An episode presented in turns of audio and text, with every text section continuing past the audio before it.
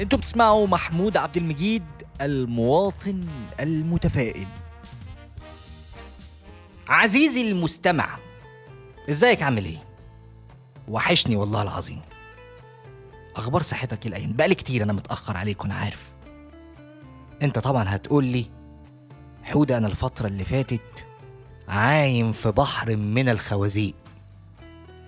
جيت تظبط الجاكيته البنطلون ضرب منك صح؟ اتفضل هات كرسي بقى وتعالى اقعد جنب أخوك. اصل الكلام هيطول في موضوع الخوازيق دوت. أكيد حضرتك لاحظت تاني ان أنا اتأخرت عليكم قوي في الحلقة دي. عارف ليه؟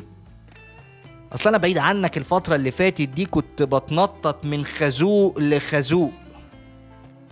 وكل ما احاول اتفادى واحد البس واحد تاني يخبط في وشي ويفرقع كأنه قنبلة كرة شوك آه، يعني سودها زي ما انت عايز. فكل يوم أقول بكرة إن شاء الله. لما فوق بس كده من اللي أنا فيه ده أسجل الحلقة.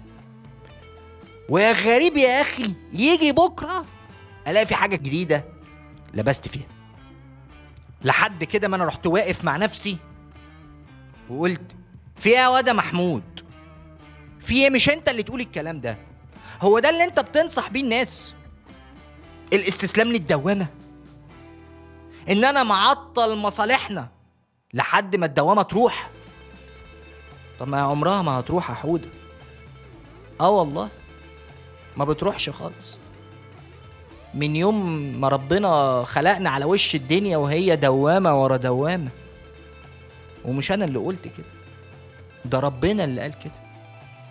ربنا اللي قال لنا لقد خلقنا الإنسان في كبد. لا إله إلا الله. طب بمناسبة الآية تعالوا أحكي لكم قصة حلوة. أنتوا عارفين يعني إيه كبد؟ في معجم اللغة العربية. معظمنا ماشي مع كلمة المشقة. وأنا ماشي مع كلمة المشقة دي. يعني معظم أنا من معظمنا دول. وده واحد من ضمن المعاني. بس ليها معنيين كمان. وسبحانه الله عز وجل الآية دي تستحمل التلات معاني والتلاتة يوصلوك لنفس النقطة. كبد كمان معناها وسط منتصف باطن صلب الشيء. طب ما الإنسان اتخلق في وسط المشقة في وسط العناء. ما انت لما كنت في رحم أمك كنت مزنوق.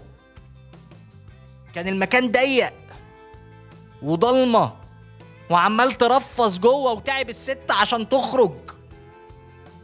وانت يا عيني فاكر لما تخرج هترتاح وتهيص وترقص وتبطل ترفيس وأول ما بتخرج بتبتديها بعياط بصريخ.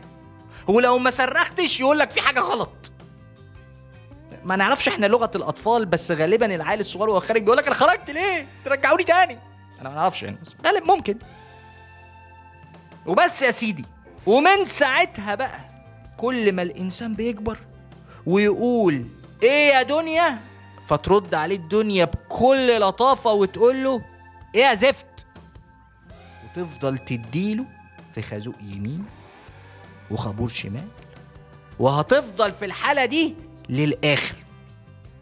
فلو فضلنا مستنيين الخوازيق تخلص عشان نتحرك ونعمل اللي ورانا يبقى عمرنا ما هنعمل حاجة. وهنفضل قاعدين على الكنبة شايلين هم الدنيا فوق دماغنا وما بنتحركش.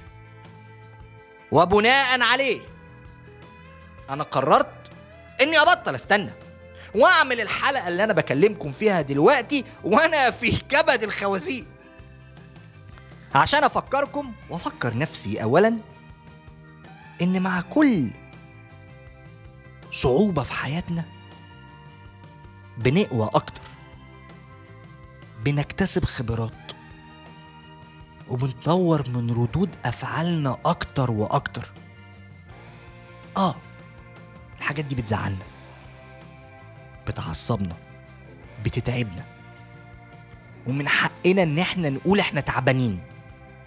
الأجنبي يقول لك it's okay not to be okay لكن هي في نفس الوقت بتنشفنا بتدينا المصل اللي يخلينا لو الحاجات دي جات لنا تاني مناعتنا تقوى.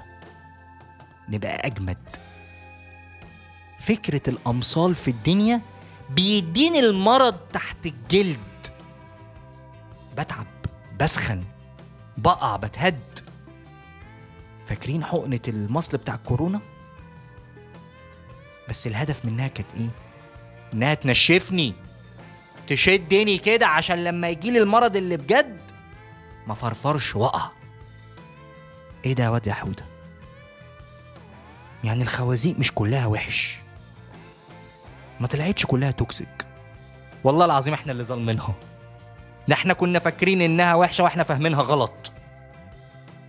والله عندك حق. بدأت ب... بدأت دماغك تنور أهي زيي إن إحنا من غيرها بدون جهاز مناعي. يعني أي حاجة هتخبط فينا هيبقى سهل قوي إن إحنا نقع. ومش هنتعلم حاجة. فأنا من موقعي هذا هقول حاجة غريبة جدا. هقول أنا ممتن للخوازيق اللي كانت في حياتي. ودورها المؤثر الإيجابي على جودة حياتي دلوقتي. بل على العكس أنا في بعض الخوازيق في حياتي لازم أعتذر لها إن أنا ظلمتها ظلم شديد. وأنا يا جماعة ابتديت بنفسي وأتمنى إن أنتوا تعملوا دوت. وحابب أقول شكرا لكل خازوق زارني واهلا بكل خازوق ناوي يزورني. وكان معكم محدثكم محمود عبد المجيد من قلب مستودع المخازيق. أشوفكم الحلقة الجاية. خلص كلامنا بس ما تنسوش تعملوا فولو لمحمود عبد المجيد المواطن المتفائل.